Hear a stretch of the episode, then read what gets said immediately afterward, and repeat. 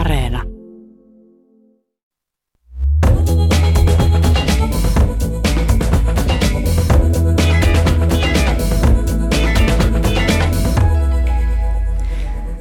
alkaa Kulttuuri 1, jossa tänään puhutaan pojista ja mieheksi kasvamisesta tuoreiden kotimaisten romaanien kautta.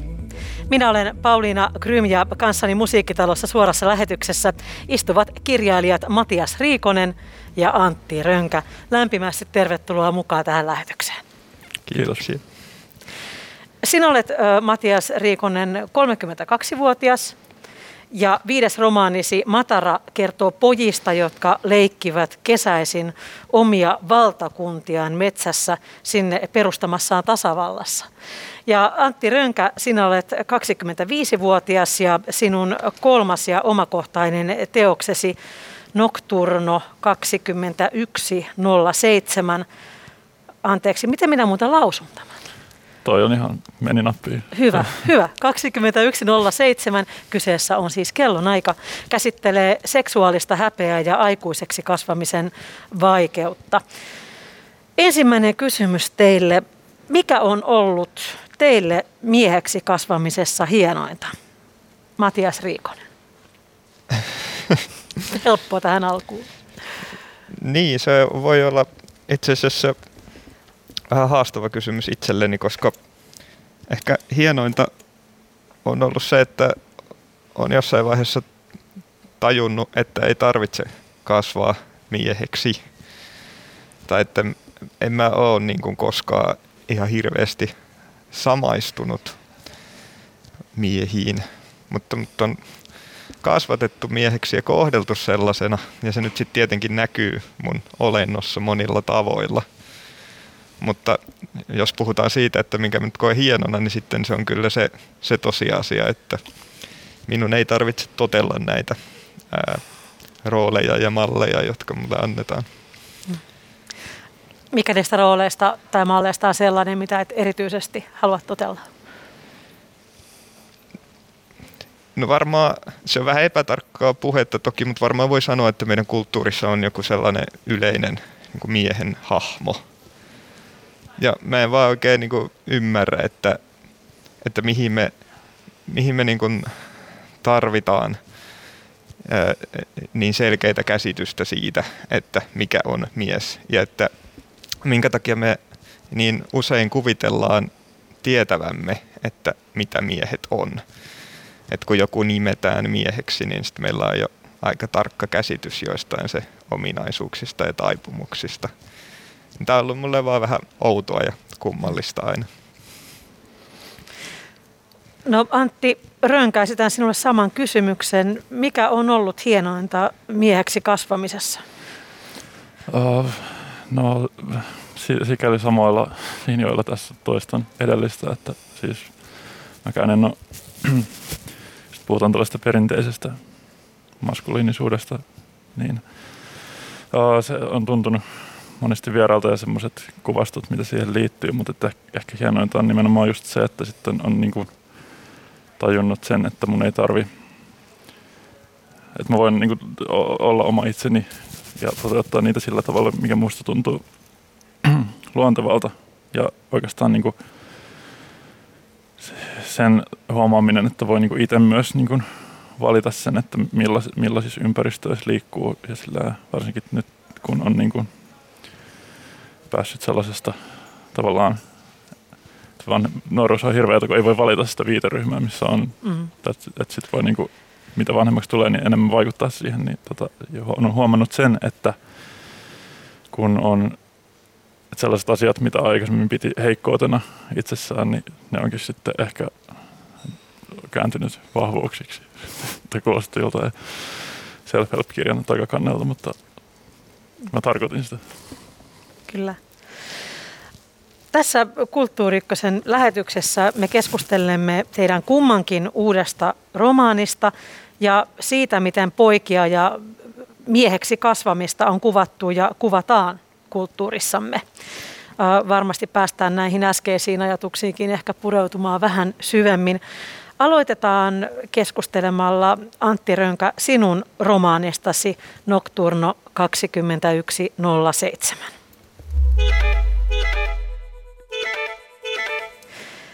kerrottakoon Antti Rönkä sinun kirjailijan urastasi, että debyyttisi Jalat ilmassa vuodelta 2019 oli rankasti kiusatun pojan kasvutarina ja se palkittiin Kiitoskirjasta palkinnolla ja se on ilmestynyt myös ranskaksi.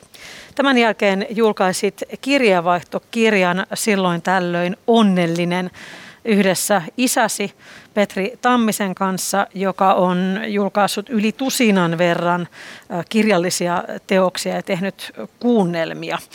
Nyt keskustellaan tästä uudesta romaanistasi 2107 ja tämä on samalla tavalla omakohtainen kuin tämä kiusaamisesta kertova Jalat ilmassa esikoisesi, eikö niin? Joo, kyllä toi niinku on siitä omakohtaisesta juuresta. Toi on ehkä vähän kuitenkin tyylitellympi, että se ei ole niin yksiselitteisesti ja suoraviivaisesti niin kuin minä, mitä se Jalat ilmassa oli, mutta siis samaa, kyllä se saman niin kuin katon alle menee. Sinä kirjoitat, Antti Rönkä, tässä kirjassasi päähenkilön suulla, että ehkä pitää nyt vähän vielä taustoittaa. Tässä Nocturno 21:07 kirjassa nuori mies saa siemensyöksyn ja häpeää sitä ihan hirvittävän paljon. Ja se leimaa hänen sitä teini-ikänsä ja aikuiseksi mieheksi kasvamistaan todella paljon. Niin kuin ihan voisi sanoa, että liian paljon. Että se tavallaan se ajatus ei poistu hänen mielestään, että on tapahtunut jotain väärää ja että hän on likainen. Ja tässä kirjassa päähenkilö ajattelee näin tai sanoo näin siitä, että miten tyttöjen ja naisten seksuaalisesta heräämisestä ja itsetyydytyksestä kirjoitetaan paljon kauniimmin kuin miesten itsetyydytyksestä. Ja tästä luen otteen, Antti, jos sopii. Anna mennä. Sanat miehen näkökulmasta kaikuvat ikävästi mielessäni. Ne kuulostavat rasvaisilta ja vanhanaikaisilta, sikamaisilta. Naisen näkökulma olisi parempi. Naisen seksuaalinen herääminen kuulostaa raikkaalta ja herkältä, puhtaalta ja viattomalta. Luonnolliselta, rauhalliselta, pehmeältä. Siitä tulee mieleen valkoinen ja hyväntuoksuinen kukka, joka aukeaa nopeutetulla timelapse-videolla, jonka taustalla soi panhuilujen säästämä spa-henkinen musiikki. Naisen seksuaalisuus on kaunista, ihaltavaa ja voimaannuttavaa, miten se sitten ilmeneekin, ja vaikka siihen liittyisi häpeää ja likaisuutta, siitä kirjoittaminen olisi osoitus emansipaatiosta, hikisten ja väljähtyneiden asenteiden rikkomisesta. Ja sitten päähenkilö jatkaa, että heteromiehen seksuaalisuus on uhka, peto, jota pitää kaitsea ja kesyttää, varsinkin sen pikkupojan mielestä, joka havahtuu alushousuissaan leviävään märkään limaan. Tämä on sellainen asia, mitä olen itsekin tosi paljon miettinyt. Vastikään sain kotiini tällaisen oikein laadukkaan aikakauslehden ja siinä oli sitten koko sivun mainoksessa tämmöinen naisten kiihotuslaite, tämmöinen, joka näytti vähän niin kuin semmoiselta, millä ajellaan vaikka säärikarvoja, mutta se olikin sitten aivan jotain muuta. Ja mietin, että voisiko samassa lehdessä, olisiko siinä voinut olla samantapainen laite sitten, joka olisi miehille tarkoitettu, niin tuskinpa olisi voinut olla, koska siinäkin mainoksessa oli juuri tämä tämmöinen tietynlainen kylpylämäinen estetiikka ja sellainen niin kuin vaarattoman näköinen sähköhammasharjan tai sellaisen hartioiden hieromalaitteen ulkoasu. Oletko sinä, Antti Rönkä, kateellinen tytöille ja naisille siitä, että meillä on näin helppoa, että jos minäkin tässä nyt alkaisin puhua masturboinnista, niin tuskin kukaan kokisi, että se on jotenkin toksisen feminiinistä ja päällekäypää, tai no ehkä tässä ohjelmassa, mutta yleisesti. En mä usko, että se nyt kellekään helppoa on mikään, ja sitten en mä voi tietää kenenkään toisen. Että mä oon päivä päivältä niin kuin tullut, tai nyt päivä päivältä ehkä sentään, mutta siis vuosi vuodelta niin kuin enemmän ajattelen niin, että mä en niin kuin pysty samaistumaan, niin kuin, tai että se niin kuin, että mä en voi tietää toisen tavallaan kokemuksia. Ja se on niin kuin, että mä väittäisin, että mä tiedän miltä jostain toisesta tuntuu tai niin se olisi niin kuin lähtökohtaisesti jotenkin vähän epäilyttävää ja jotenkin. Mutta että niin kuin, niin, toi on tommosia, toikin kohta niin kuin, tietysti tuollainen kontekstista irrotettuna niin kuulostaa aika jyrkemmältä kuin mitä mä tarkoitin, mutta niin. En mä kateellinen ole kyllä kellekään. Niin näiden otteiden valitsemisessa on aina se ongelma, että vaikka sitä kuinka yrittäisi taustoittaa, niin se aina irtoaa sitten siitä lähtökohtaisesta tekstistä. Mutta mielestäni se oli kyllä hyvä havainto, että kyllä meitä miehiä ja naisia kohdellaan eri tavalla, mitä tähän niin kuin kerrontaan tulee. Ja toi on kyllä semmoinen, mistä mä oon paljon kuullut just tuosta kohdasta, että moni on jotenkin sen nostanut semmoiseksi just yhdeksi otteeksi tuosta, että se on selkeästi jotenkin resonoinut. Myös siis sekä naisissa että miehissä, jos nyt tällaisia jakoja tehdään. Ehkä tässä toteutuu myös se perinteisen miehen malli, sellainen mies, joka jotenkin likaisesti masturboi, mistä ehkä Matiaskin tässä viittasi siihen, että on perinteisiä miehen kuvia, tai minkälainen mies on. Niin en tiedä, liittyykö siihen sitten tällainen? Mä luulen, että syytä kateellisuuteen ei välttämättä just senkään takia ole, että se, että siihen, että miesten ja naisten masturbointiin suhtaudutaan eri tavalla, niin varmaan liittyy myös siihen, miten heidän seksuaalisuutensa on asemoitu kulttuurissa eri tavalla. Enkä mä nyt niin kuin, mitenkään näe, että naiset siinä nyt silleen millään voittajapuolella noin niin kuin kaikkinensa olisi, vaikka on helpompi sitten päätyä ostamaan jotain seksileluja, koska niitä lehdessä suoraan mainostetaan. Jos palataan tähän Antti Röngän Nocturno 21:07 kirjaan, niin siinä todella kerrotaan siitä, miten nuori poika kokee tämän seksuaalisen herätyksensä. Ja sitten minun tulkintani mukaan niin kokee, että ei voi sitä kontrolloida ja häpeää sitä ja pelkääkin sitä, niin seksuaalisuuttaan, niin miksi päätit, Antti, tarttua tässä uudessa romaanissasi juuri tähän pojan seksuaaliseen häpeään, että minkä takia valitsit tämän kehyksen?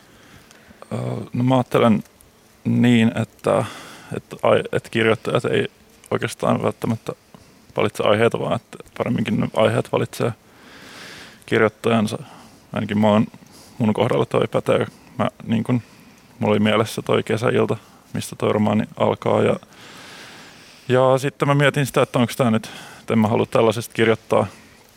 Ja että tämä on jotenkin, tämä ei ole tarpeeksi tärkeää eikä tarpeeksi jotain. Sitten se aina palautui mun mieleen se lähtötilanne, siis se tunnelma siinä kesäillassa ja ne asiat. Ja sitten se alkoi tuntua, että mä en niin päässyt karkuun tätä juttua, että tässä on jotain, mikä vaatii niin kuin tulla sanotuksi. Ja niin, se vaan jotenkin palautuu aina uudestaan mieleen. Ja sitten se oli pakko niin kuin, jotenkin saada pois systeemistä. Milloin aloit kirjoittaa tätä? Kyllä ne niin kuin ekat hahmotelmat varmaan tuli silloin, kun tuo Jalat ilmassa -erikoisteos oli mä olin sen niin kuin saanut pois käsistäni. Ja se ilmestyi 2 vuotta sitten, eli se on varmaan sitten 3 vuotta sitten. Joo, niin kuin semmoinen 2,5. Että niin, aika nopeassa syklissä tämä on niin kuin mennyt. Maaseudun tulevaisuus otsikoi arviossaan, että Antti Röngän romaani näyttää, millaista itseinhoa ja häpeää seksuaalisesta heräämisestä voi seurata. Ja Savon Sanomat otsikoi arviossaan, että Antti Röngän Nocturno 21:07 kertoo väkevästi pojan kasvusta nuoreksi mieheksi. Ja sitten Helsingin Sanomat oli poiminut sinun kirjastasi yhden virkkeen tämän kritiikkinsä otsikoksi, joka oli "Hyi helvetti Antti", jota tämä sinun päähenkilösi itselleen sanoo. Ja mä koin, että näissä arvioissa oli niin kuin kovastikin ymmärrystä sitä kohtaa, mitä sinä kirjassa kuvaat. Joo, siis on ollut kiva huomata, että sieltä on niin kuin löydetty niitä niitä asioita, mitä halusin sanoa. Mun mielestä oli hauskaa, että sä olit jotenkin niin kuin ennakoinut tämän kirjan vastaanoton tässä romaanissa. Sä olit kirjoittanut sinne kohtauksen, jossa nuori kirjailija menee kirjastoon ja siellä kirjaston täti, tai siis hoitaja, vai ehkä minun ikäiseni nainen, se en tiedä, on haastattelee tätä nuorta kirjailijaa ja siellä on sitten lukijoita paikalla. Se oli jotenkin hienosti kuvattu, että miten vaikeaa oli kirjailijaan puhua siitä omasta kirjastaan. Niin tässä oli jotain semmoista aika metaa. Ja siinä sä niin kun koitit arvioida, että miten kuuntelijat ottaa vastaan sen, mitä sä sanot tai mitä he ajattelevat sinun kirjasta. Niin vaatiiko tämä nyt erityistä rohkeutta tai sit omanlaistaan eksibitionismia kirjoittaa tämmöisestä aiheesta? Mä en sanoisi rohkeudeksi, mutta ehkä onko se sitten jotain, ettei välitä hirveästi siitä, että mitä, tai ainakin teeskentelee, että jotenkin ei välitä, vaikka kyllähän mä välitän nyt, mutta sitten siinä vaiheessa, kun mä kirjoitin niin se on täysin eri moodi, että mä en silloin välitä siitä, että mitä muuta ajattelee, että se jotenkin sammuu se semmoinen sillä minätietoisuus sammuu ja sitten sitä vaan on sen näppäimistönsä kanssa siinä. Mut joo, siellä oli niin, ehkä just toi meta oli hyvä sana, että mä koitin saada siihen sellaisen yliminän tai jonkun, mikä se sitten onkaan, sellainen ylikriitikko tai joku ääni, joka sieltä yleisöstä sitten huomauttelee. Kirjoitat tässä Nocturno 21:07 romaanissa ensin lapsen näkökulmasta ja sitten aikuisena. Minua kiinnostaa näin lukijana se, että miten kirjoitetaan lapsen näkökulmasta. Kysyn tämän Matias Riikonen sinultakin pian. Miten se onnistui? Jotenkin kun aihe oli tämmöinen, koska 12-vuotias on vielä ihan lapsi. Joo, niin siinähän mä niissä lapsuustasoissa kirjoitan itsestäni kolmannessa persoonassa. Kyllä. Eli siinä on tällainen ulkopuolelta katsova kertoja. Joo, siis en mä tiedä, lapsuudessakin mulla se, että miten kaikkia asioita jotenkin, miten huomasi sellaisia asioita, mitä ei nykyään huomaa. Esimerkiksi vuoden ajat oli tosi tärkeää, että onko nyt talvi vai kesä vai kevät vai mikä, niin jotenkin, mitkä ei aikuisena, että se on sellainen irrallinen asia, mutta sitten jotenkin lapsuudessa tommoset syksyn alku ja joku joulu ja siihen liittyvät aistihavainnot ja tällaiset, niin mun mielestä ne rakentaa sellaista lapsen tapaa hahmottaa asioita. Mutta sä pystyit muistamaan ne, koska kun itse mietin, niin en pystyisi varmaan analysoimaan kyllä ihan sitä, miten olen nähnyt lapsena maailman. Nyt toi on tosi kiinnostavaa. Niin, muistamaan tai feikkaamaan, en mä tiedä. Ja lapsia ja nuoria käsittelee myös Matias Riikosen romaani Matara, ja me keskustelemme siitä seuraavaksi. Tämä on Kulttuuri 1, jossa tänään puhutaan pojista ja mieheksi kasvamisesta tuoreiden kotimaisten romaanien kautta. Minun nimeni on Pauliina Grym ja suojassa sateelta täällä Helsingin Musiikkitalossa istuvat kanssani kirjailijat Antti Rönkä ja Matias Riikonen. Matias, muutama sana sinun kirjailijaurastasi ennen kuin lähdemme käsittelemään tätä uutta. Sinun esikoisromaanisi Nelisiipinen lokki vuodelta 2012 pääsi Helsingin Sanomien kirjallisuus- ja palkintoehdokkaaksi. Ja toinen romaanisi Suuri fuuga ja proosavihkosi Kiertorata olivat toisinkoinen ehdokkaina ja voittivat Kalevi Jäntin palkinnon. Ja toissa vuonna ilmestynyt Iltavahtimestarin kierrokset oli Jarkko Laine palkintoehdokas. Olet saanut kirjoillasi paljon huomiota ja nyt me puhumme siis tästä uusimmasta, mutta sen verran ehkä haluan niin kuin vetää taaksepäin, että tuossa Nelisiipisessä lokissa siinä oltiin koulussa ja Iltamestarin kierroksissakin oli niin kuin mukana lapsia ja niin kuin siinä oli muitakin kuin aikuisia näissä tarinoissa. Minkä takia sinä haluat kuvata lapsia ja lasten mielen liikkeitä, joita Matarassakin käsittelet? No jos puhutaan koko tuotannosta, niin tottahan se on, että siellä niitä lapsia on aika monissa mun kirjoissa, mutta mä en ole ehkä silleen ihan yksioikoisesti niin lapsista kiinnostunut tällaisista fantasmoista, niin kuin tällaisista hahmoista tai käsityksistä, mitä kulttuurissa elää. Ja sitten toisaalta usein kiinnostunut sellaisista asioista, joita pidetään vähäpätöisinä yleensä. Ja lapsi nyt sattuu olemaan sitten, tai lapsi ja lapset, sellainen, joka osuu näihin molempiin.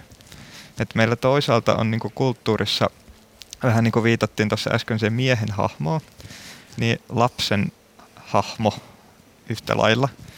Meillä on niin kuin aika selkeä käsitys siitä, että lapsuus olisi jotenkin tällaista niin kuin universaalia luonnollista. Me tavataan pitää lasten asioita merkitsevinä ainoastaan suhteessa tulevaisuuteen. Mm. Eli lasten leikit on tavallaan niin kuin aikuiseen maailmaan valmentautumista. Niin tässä näkyy sillä yhtä aikaa se, että se on tällainen fantasma, jolla ei välttämättä ole hirveästi tekemistä tosiasiallisten lasten kanssa. Ja sitten lasten asiat on myös sellaisia, mitä monesti pidetään itsessään vähäpätösinä. Leikki ei ole itsessään välttämättä kauhean kiinnostava, kenestäkään leikki on kiinnostava sitten kasvattajista, kun se opastaa niin kuin, ja sosiaalisoi, niin kuin, sosiaalistaa aikuiseen maailmaan. Niin mä oon niin kuin muutenkin ollut kiinnostunut tämän tyylisistä jutuista, mutta lapsi on niin kuin yksi tällainen fantasma. Matias Riikonen, tuo sinun vastauksesi oikeastaan nyt sitten on osuikin oikein sopivaan kohtaan, sillä seuraavaksi haluaisin kysyä sinulta uuden romaanisi Mataran hierarkioista. Se oli mun mielestä ihan jotenkin mielipuolista lukea siitä, että miten kun tietää lukevansa alle 15-vuotiaiden poikien leikeistä, niin sitten kuitenkin nämä pojat leikkivät sillä tavalla, että he ovat perustaneet tasavallan. Ja siellä on kaikille oma rooli ja oma tehtävä. Ja siellä sitten vahvemmat sitten määräävät näitä pienempiä ja heikompia, jotka ovat niin kuin alemmilla portailla tekemään tiettyjä asioita ja tekemään vähän, niin kuin voidaan sanoa, paskaduunejakin. Ja sitten tämä oli hieno ja täällä oli, nyt minä haluan täältä oikein lukea, toogaan pukeutuneita optimaatteja, sitten on kauppiaita, joilla on sarkatakit. Sitten on vanhempia työläisiä, joilla yhdessä kohtauksessa oli nuket kainalossa, palaan näihin nukkeihin myöhemmin, koppalakkipäisiä plebeijeitä, jotka ovat piirtäneet itselleen viikset. Sitten he ovat nämä lapset rakentaneet itselleen erilaisia uniformuja, joissa he ovat käyttäneet sitten niin kuin roskaa tai jätteitä, tai meidän aikuisten silmin roskaa tai jätteitä niin kuin materiaalina. Ja tästä syntyi mun mielestä tosi herkullinen jännite ja mä ajattelin, että onko tähän poikien rakentamaan tasavaltaan kätketty kritiikkiä meidän järjestelmäämme kohtaan, mutta onko tämä nyt just sitä, että lasten leikeistä halutaan tehdä tavoitehakuisia ja tässä ikään kuin sitten apinoitiin tätä meidän aikuisten maailmaa? No, tässä on lähtökohtana oma elämäkerrallinen aines. Mä olen elänyt Helsingin Jollaksessa hyvin poikkeuksellisen lapsuuden ja leikkinyt tällaisia poikien valtakuntaleikkejä niin kuin parinkymmenen muun pojan kanssa. Onko oikeastaan koko kirjailijauran vaivannut se, että mä haluaisin kirjoittaa niistä sillä tavalla, että mä tekisin näille leikeille oikeutta. Mm-hmm. Mutta se on näyttänyt hyvin mahdottomalta just sen takia, että siinä tulee vastaan aina tämä lapsen hahmo. Että jos mä tässä kuvaisin niin kun, sitä Helsingin Jollaksessa vallinnutta niin kun, yhteiskuntajärjestystä, joka oli niin kuin tuossa kirjassakin niin saanut niin kun innoituksensa antiikin Rooman hierarkioista. Jos mä kuvaisin meidän talousjärjestelmää ja arkkitehtuurin teoriaa, niin mä oletan, että te ajattelisitte mun liioittelevan. Niin tämä kirja on yritys tehdä sellainen kuvajainen, joka ei täysin ehkä nyt vastaa sitä, mitä siellä Jollaksessa oikeasti tapahtui, mutta se on niinku tavallaan totuudenmukaisempi kuva kuin se, että mä sanoisin asiat ihan niin kuin ne oli just sen takia, että me ei oikein pystytä näkemään lapsuuden asioita suoraan. Mm.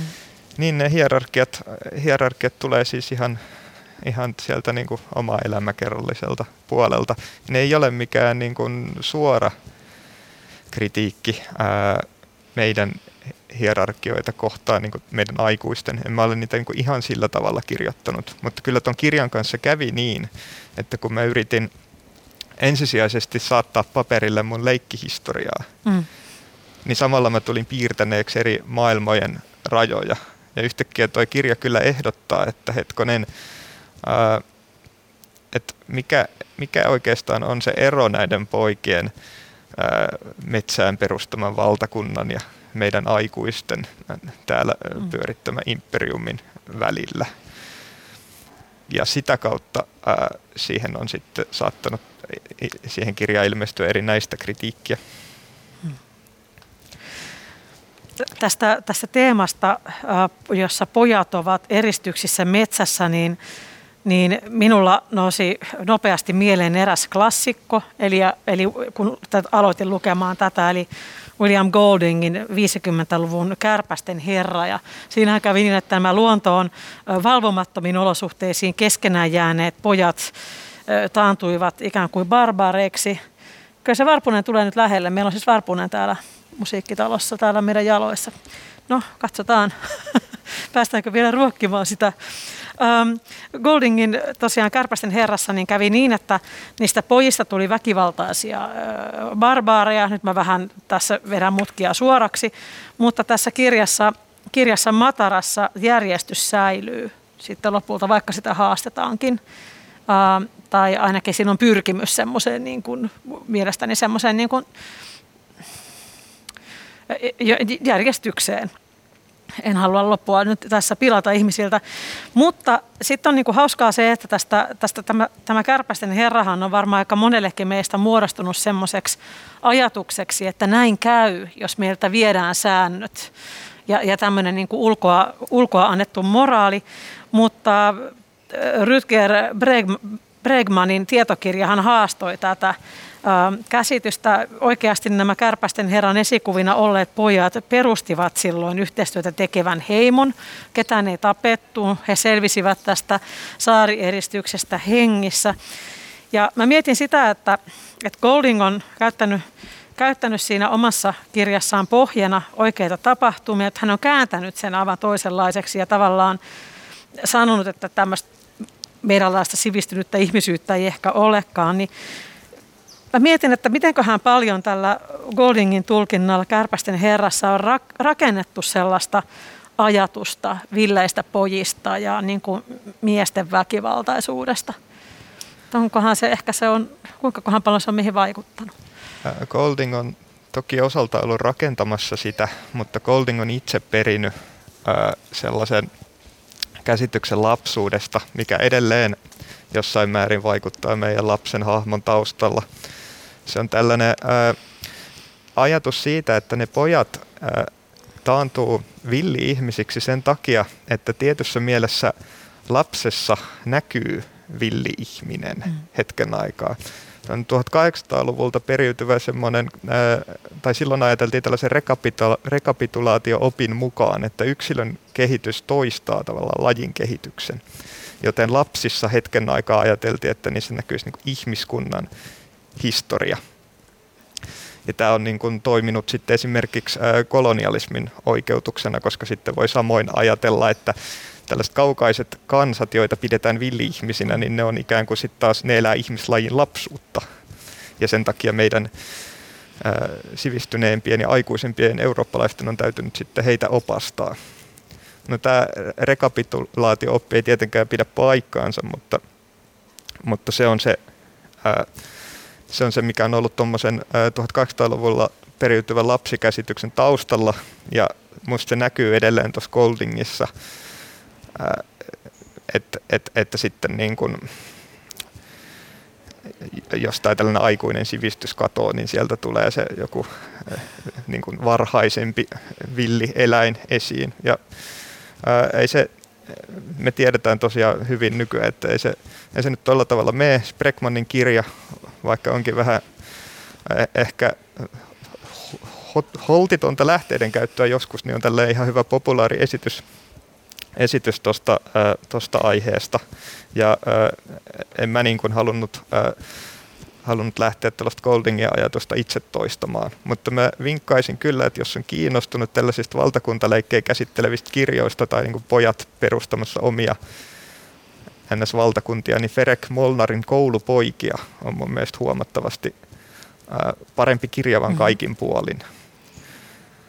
Se kertoo siis 1889 Budapestista, jossa tällaisella tyhjällä tontilla pojat leikkii ja rakentaa omaa valtakuntaa.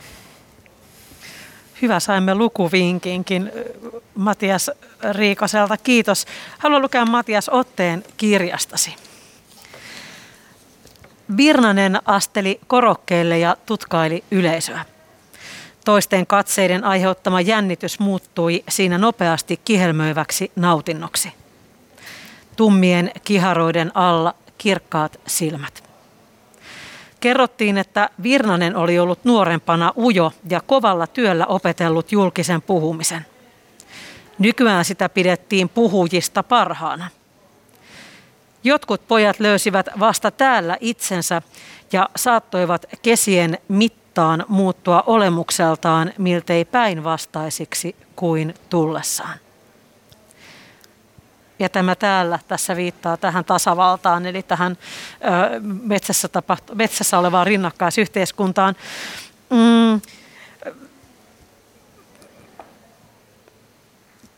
Kerroit tuosta metsästä, että se on sinun lapsuudestasi, mutta mitä se metsä edustaa?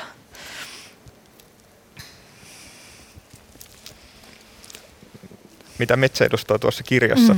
Se on se ympäristö, missä nuo pojat toimii. Ja se on pyritty kuvaamaan hyvin sellaisena itsellisenä ympäristönä, metsänä, joka rehottaa ja on täynnä elämää. Ja tämä poikien sinne perustama valtakunta on vain yksi asia siellä metsässä. Ja kun linnut vilkaisee poikia ja sitten laulaa, niin ne laulaa jostain ihan muusta kuin tästä poikien valtakunnasta. Ja kun tuossa aikaisemmin viittasit siihen, että olisiko esimerkiksi tuo hierarkioiden kuvaus jonkin sortin kritiikkiä, niin ehkä tästäkin voi sanoa sen, että alun perin mä lähdin vaan kirjoittamaan metsää, koska mä halusin sijoittaa nämä leikit metsään, koska siellä ne tapahtuu.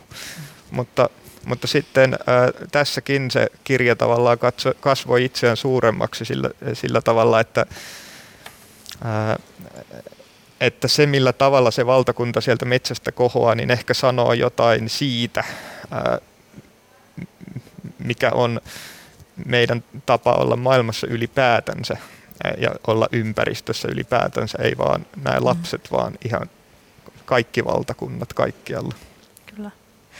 Ja siinä on, tässä Matarassa on todella tarkkaa luonnon kuvausta ja se on niin tarkkaa, että siinä voi melkein haistaa sen mullan ja ne väräntyvät lehdet ja siinä on kuvaus, että joku puu on kaatunut, niin miten se juurakko paljastuu ja mitä siellä juurakossa elää.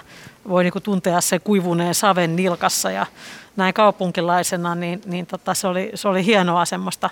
Muistin, että itsekin olen ollut ehkä lapsia möyrinyt joskus jossain, että pitäisi varmaan mennä jonnekin edes takapihalla nyt vähän kokeilemaan. Mainitsit siinä hirveästi hyönteisiä kasveja, puita, lintujen nimiä, eri lajeja, niin minkälaiset kotiläksyt teit vai oliko nämä sinun lapsuudesta jo tuttuja? No en mä ole koskaan ollut mikään erityinen luontoihminen, että kyllä mä aika paljon läksyjä jouduin nimenomaan tekemään, mutta mulle kirjallisuus ehkä kaikkinensa on ennen kaikkea tapa rakastaa maailmaa sen siinä ihan mielettömässä rikkaudessa ja yritystä nähdä yhteyksiä kaikkein pienimpien ja kaikkein suurimpien asioiden välillä, niin ei se nyt sitten tuntunut oikealta, että jos mä haluan metsästä kirjoittaa, että mä jotenkin sutasisin siihen ihan sivulla ihan mitä sattuu, vaan olen tehnyt paljon kenttätutkimuksia ja lukenut paljon kirjallisuutta aiheesta.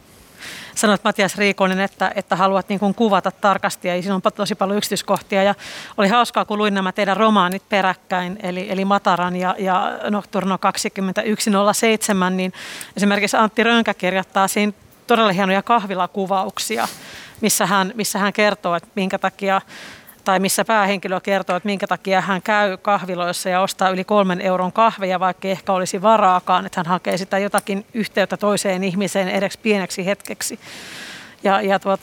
Se on niin kuin semmoista tarkkaa kaupunkilaiselämän kuvausta, ja taas Matias, sinulla oli tätä niin kuin luonnon kuvausta, myös henkilöiden välistä kuvausta, mutta näissä oli hieno kontrasti. Ja valitsin itse asiassa kummankin teidän teoksesta mietelauseet tuohon elosyyskuun vaihteeseen Yle Radio 1 kanavalle. Eli vielä sitten on lisää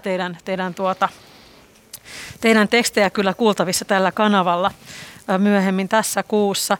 Ja haluan kysyä vielä sen, että kun tuossa Matias Riikonen tässä Matara-kirjassasi sen kerronnan kaaressa kesä kuluu ja siinä lopussa vihjaat, että kesä alkaa olla lopuillaan.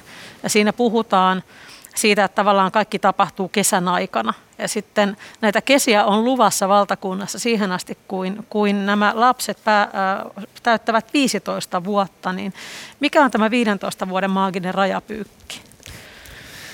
15 vuotta on se... Rikosoikeudellinen vastuu. Totta. En tiedä sitten, lopetinko leikkimisen 15-vuotiaana just sen takia, että huomasin, että nyt tästä joutuu rikosoikeudelliseen vastuuseen. No itse asiassa se on ihan hyvä metafora sillä tavalla, että mähän olisin varmaan jatkanut leikkimistä niin pitkään kuin se on mahdollista, mutta ei se loputtomiin ollut mahdollista. Meillä vanhimmat leikkijät oli 15-vuotiaita, mutta sen jälkeen se kyllä loppui. Niin mä oon toistanut sen tuossa kirjassa, että noille pojille koittaa eräänlainen kuolema, kun ne täyttää 15. Kuolema siinä merkityksessä, että ne poistuu tästä maailmasta, missä tämä Mataran tasavalta sijaitsee ja siirtyy johonkin toiseen maailmaan, toisiin ympyröihin ja toisten juttujen pariin. Mutta tässä kirjassa on yritetty olla ankaria sen suhteen, että siitä ei sanota mitään. Tätä maailmaa ei haluta suhteellistuttaa niin kuin johonkin elämän kokonaisuuteen, koska meillä on tosi usein sellainen tapa, että jos aikuinen kääntyy muistelemaan lapsuuden leikkejä, niin sitten ne lapsuuden leikit kirjoitetaan jollain tavalla suhteessa siihen myöhempään itseen, joka tulee, koska aikuinen tietää, että mitä tuli niiden leikkien jälkeen. Nämä pojat ei tiedä. Ja mä oon halunnut olla niiden poikien kanssa ja mukana siinä, että ei heillä ole mitään käsitystä siitä, että mitä seuraa sitten, tai ei ainakaan mitään varmaa käsitystä siitä, että mitä seuraa sitten, kun kesät Matarassa on ohi. No mitä teidän kahden niin kun henkilökohtaisen elämän suhteen, jos ajattelette sitä, että täytitte 15 vuotta? Sinä kerroit, Matias Riikonen, että silloin tavallaan ne yhteiset leikit loppuivat ja siinä iässä pojat siirtyivät sitten jo joihinkin muihin juttuihin. Mutta onko silloin jotain semmoista, mä sanoin vähän vitsillä siis se rikosoikeudellisen vastuun, joku voisi sanoa siihen konfirmaatio varmaankin. Löytyy muitakin, onko mopokortti nykyään 15-vuotiaalle, en tiedä. En ole pysynyt mukana näissä asioissa, mutta... Mitkä oli teidän niin kuin 15-vuotiaan pojan elämä semmoisia tärkeimpiä hetkiä? Osaatko Antti yhtäkkiä tästä muistaa? Kyllä toi rippikoulu tietysti ehkä sellaisena jotenkin ikonisena taitekohtana. Mä en tiedä, mulla on jotenkin ehkä niin kuin 13 oli niin kuin semmoinen isompi taitekohta. Että silloin niin kuin ala-aste loppu ja sitten mentiin yläasteelle ja varsinkin se kesä siinä näiden välissä, niin mistä toi kirjakin alkaa, niin se oli jotenkin, että sen mä muistan paljon vahvempana taitekohtana, että sitten 15-vuotiaana oli jo niin kuin tavallaan siellä nuoruuden syövereissä ja pelastuksen tuolla puolella, että siinä ei ollut sellaista niin vahvaa taitekohtaa, ainakaan mä en niin muista, että se rippikoulukin oli, vaikka sen oli siinä, niin sekin oli vähän semmoinen, niin että eihän tämä nyt missään tunnu. Mitä sanoo Matias Riikonen? No, mulla kävi sillä tavalla hirveä tuuri, että mulla oli 15-vuotiaana niin hyviä ystäviä, joilla oli jossain määrin samankaltainen tilanneanalyysi kuin mulla. Että me todettiin, että ei veljet, että nyt näyttää siltä, että meitä ollaan viemässä teuraalle tässä näin ja tarvitaan niin kuin nopeita korjaavia liikkeitä. Me tavallaan tehtiin suunnitelma, että kuinka välttää koko tämä teini-ikä ja se, mahdollisesti sitä seuraava aikuisuus. Ei se sitten ihan ehkä ihan hirveän hyvin mennyt, tai että joitain asioita ei ehkä voi välttää, vaikka kovasti yrittäessähän on sellainen kauhean hellyttävä klisee just tietynlaisten nuorten ihmisten kohdalla, miten he ajattelevat olevansa ainoita, jotka tajuaa kaiken tämän hirveyden ja jotenkin muista täysin erillään, vaikka se on kyllä hyvin universaali lausuma. Joo, ei se teini-ikä välttämättä ihan onnea auvaa ole, kun niitä muutoksia alkaa tapahtua, kun ne tulevat niin tosi nopeasti. Matias Riikonen, haluaa vielä yhden kysymyksen liittää suoraan tähän kirjaasi. Tyttöjä ja naisia on läsnä siinä vain niin kuin sivumaininnoissa, ja ne ovat aika semmoisia viitteellisiä. Tai sitten on nukkeja, ja ne ovat käsittääkseni semmoisia kampaamopäitä. Mm-hmm. Minä en muuten koskaan saanut sellaista, terveisiä vanhemmille, että olen edelleenkin vähän pahoillaan. Eli ne on siis semmoisia muovipäitä, missä on semmoista muovitukkaa, sitten niillä harjoitellaan kampauksia. Aika monella tytöllä oli 80-luvulla semmoinen, paitsi ei minulla, vieläkin terveisiä kotiin. Ja sitten näillä pojilla on, he ovat saaneet jostakin tällaisia kampauspäitä. Ja he ovat rakentaneet niistä vähän niin kuin nukkeja. Ja sitten ne vanhemmat ilmeisesti purkavat jo vähän jotain niin kuin tunteitaan tai halujaankin. Niihin siinä viitataan niin kuin hyvin sillä tavalla, ei niin selkeästi. Mutta mä ajattelin, Matias, että oot sä ihan hullu, että sä kirjoitat tänä aikana jostain tyttönukeista, joita pojat sitten nimeävät ja omistavat ja välillä rikkovat ja vuokraavat toisilleen. Mikä siinä on sun mielestä hullua? No ei siinä varmaan olekaan. Mä olen nyt varmaan vaan niin cancel-kulttuurin marinoima. Mä ajattelin vaan, että se oli aika rohkeeta. Tai oliko se tavallaan vähän sitten niin kuin surullista, että ne tytöt ja naiset oli niin kaukana, että ne oli tämmöisiä niin kuin niin nukkeja tai kuvajaisia siitä vastakkaisesta sukupuolesta. Tämä niin kuin valtakuntaleikki, se, että pojat järjestäytyy tällaisiksi valtakunniksi, se on kauhean sukupuolittunut ilmiö. Ja sitten kun mä lähdin siitä kirjoittaa, niin mä tiesin heti alusta alkaen, että näiden täytyy olla näiden poikien niin kuin seksuaalisia olentoja, tai niillä täytyy olla libido, koska kaikilla ihmisillä on. Mm-hmm. Mutta esimerkiksi tietynlaisen lapsenhahmoon kuuluu se, että se on niin kuin sulkeistettu siitä pois. Ja sitten kun mä niin kuin mietin, että mistä kulmista sitä voisi sinne saada, ja mä luin paljon Rooman historiaa, koska nämä ottaa niin kuin vaikutteensa sieltä. Sitten Rooman historiaa lukiessa ne tuntuu vähän välillä ne naiset siinä Rooman historiassa siltä, niin kuin ne olisi jotain nukkeja. Niin kauppatavaraa, jolla tehdään niin kuin sopimuksia sillä, että ota sä tästä tämä vaimoksi, niin sitten myönnämme sinun, tai voit sitten myöntää meille tämän viran ja niin edespäin. Mm-hmm. Ja mun mielestä, jos mä en väärin muista, niin Cato nuorempi sanoi Roomassa, tai ainakin hänen väitetään sanon, että se on irvokasta, miten valtion virkoja ja vastaavia niin myydään käyttämällä niin kuin naisia vaihtoesineinä. Niin ei se nyt niin hirveän kaukaa haettua ole, että nämä pojat telmii näiden nukkejen kanssa. Ja tapahtuupa sitä edelleenkin joissain päin maailmaa tällä hetkellä. Mm-hmm. Ei ehkä nyt, en tiedä onko valtion päämiesten tasolla, mutta kyllähän nainen on omistus, voi olla niin kuin omaisuutta edelleen. Niin. Ja sitten ehkä täytyy tarkentaa vielä sitten, kun sä niin vihjasit, että tässä olisi jotain kyseenalaista, niin eihän nyt romaanit ei ole niin kuin jonkinlainen ehdotus, että jos romaanissa pojat katsoo, että nukke on niin kuin jotain naiseutta, jonka kanssa nyt toimitaan, niin romaanit ei ole niin kuin ehdotus, että olisi hyvä, että on näin, vaan ne on eräänlainen kuvaelma, ja sen kuvaelman kanssa voi tehdä kaikenlaisia asioita niin kuin lukijasta riippuen, mutta ei ne mitään niin kuin pamfletteja ole. Tämä on Matias Riikosen ehdotus uudeksi yhteiskuntajärjestelmäksi. Mm.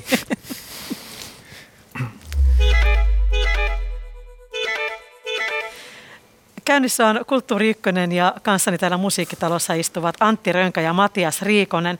Haluan vaihtaa ihan muutaman sanan viihteestä liittyen oikeastaan tähän asiaan, mikä mainitaan Matias Riikonen sinunkin kirjassasi. Eli siellähän viitataan siihen, että on jotkut isommat pojat itsetyydyttävät, mutta Antti Rönkän kirjassa niin tämä itsetyydytys on keskiössä. Ja olen miettinyt tätä niin kuin miesten itsetyydyttämisen kuvausta aika paljonkin viime vuosina.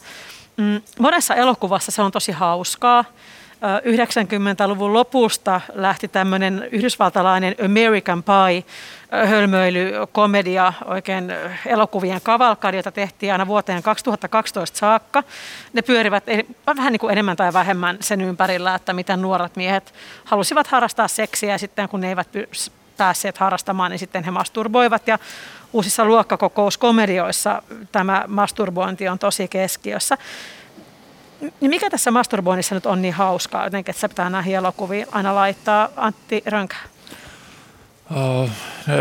Se on niin kuin yksi näistä tämmöisistä, mitkä tavallaan niin kuin on ikään kuin suurin osa, voi sanoa, varmaan kaikki niin kuin tunnistavat itsessään, mutta joista ei niin kuin puhuta, jotka on niin kuin sen fasadin takana ikään kuin, että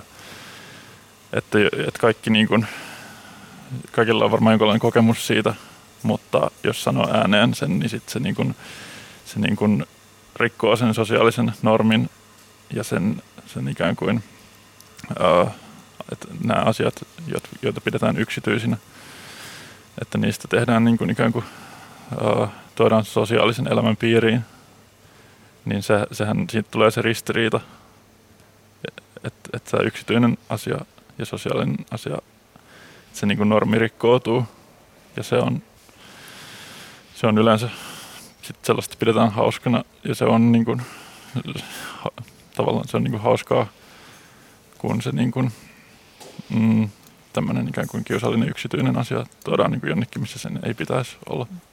Niin se on semmoinen aika helppo tapa ehkä tehdä komediaa. Mitä sanoo Matias Riikonen? Onko se sun mielestä hauskoja nämä tämmöiset kohtaukset tai se vitsailu siitä?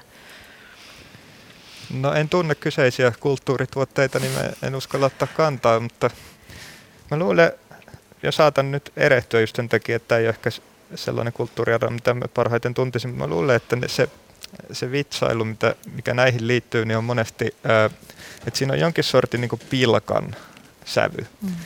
Ja kun siinä on piilokansävy, niin mä luulen, että on kyse jostain, mikä halutaan torjua. Ja sitten pitää kysyä, että no miksi se halutaan torjua. Luultavasti sen takia, että runkkaaminen paljastaa ehkä jotain niin kuin seksuaalisuudesta ylipäänsä. Et se meidän ajatus on se, että monesti, että on niin kuin joku luonnollinen, tavallaan oikea ja sellainen välitön seksuaalisuus, kun ehkä kaksi heteroa kohtaa ja rakastuu ja harrastaa seksiä. Ja sitten on sellainen irvokas, niin kuin fantasioiden parissa pyörivä niin kuin runkkaamiseen liittyvä seksuaalisuus. Mutta jos tähän niinku, jälkimmäisen vaara, ja miksi se nähdään irvokkaana, on mun mielestä se, että se tavallaan, jos sitä rupeaa niinku analysoimaan, niin ei sitä oikein erota mikään viime kädessä niinku kahden ihmisen tai useamman ihmisen harrastamasta seksistä. Myös tätä seksiä välittää aina joku fantasia, myös siinä on tietty poissaolon elementti ja niin edelleen. Ja sillä tavalla runkkaaminen itse asiassa muistuttaa monessa mielessä just tätä leikkiä. Et jos ajattelee vaikka tätä Hobby Horse Revolution dokumenttielokuvaa, joka on yksi parhaista lasten ja nuorten omien puuhien kuvauksesta, niin siinähän nämä keppihevosharrastajat koko ajan kanssa tuli pilkatuksi. Ja mä luulen, että leikkiä esimerkiksi pilkataan viime kädessä hyvin samankaltaisista syistä. Se on niin kuin, koska jos leikkiin keskittyisi liikaa ja leikin ottaisi liian tosissaan, niin se paljastaisi, että tietyssä mielessä kaikki vakavanakin pidetyt asiat on leikkiä. Et tietyssä mielessä aina meidän elämä on jonkin sortin fantasiaa, mutta on valtaa, niin kuin, tietyt tahot hyötyy siitä, että me kuvitellaan, että olisi todellisia ja luonnollisia asioita, joita ei välittäisi mukaan joku fantasia. Mm. Ja huumorihan on tyypillinen niin defenssi, että sellaiset asiat, mitä me hävetään itsessämme, niin ne naurattaa meitä, koska se, että me nähdään se itsemme ulkopuolella, niin tavallaan tuntuu jotenkin lohdulliselta tai vapauttavalta, että sille voi niin kuin nauraa defensiivisesti, niin mä uskon myös, että se on niin kuin noissa, mihin nyt äsken tuossa viitattiin, niin että se on nimenomaan tällaista defensiivistä naurua. Siinä naurataan niin kuin itselle enemmänkin kuin sille elokuvan runkkarille, koska me nähdään hänessä niin kuin itsemme. Kiitos teille tästä keskustelusta, kirjailijat Matias Riikonen ja Antti Rönkä. Kiitos. Kiitos. Ja äänitarkkailijana täällä Helsingin Musiikkitalossa toimi Antti Pohjola. Kulttuuri 1:n tuottaja on Olli Kangassalo. Huomenna torstaina Villä Talolan aiheena on, miten tehdään politiikassa kuningattaria ja kuninkaita. Nuken päitä ei varmaan enää vaihdella, ainakaan meillä Suomessa. Aikaisemmat lähetykset löydät Yle Areenasta. Minun nimeni on Pauliina Grym. Kiitos seurasta ja tervetuloa mukaan jälleen huomenna.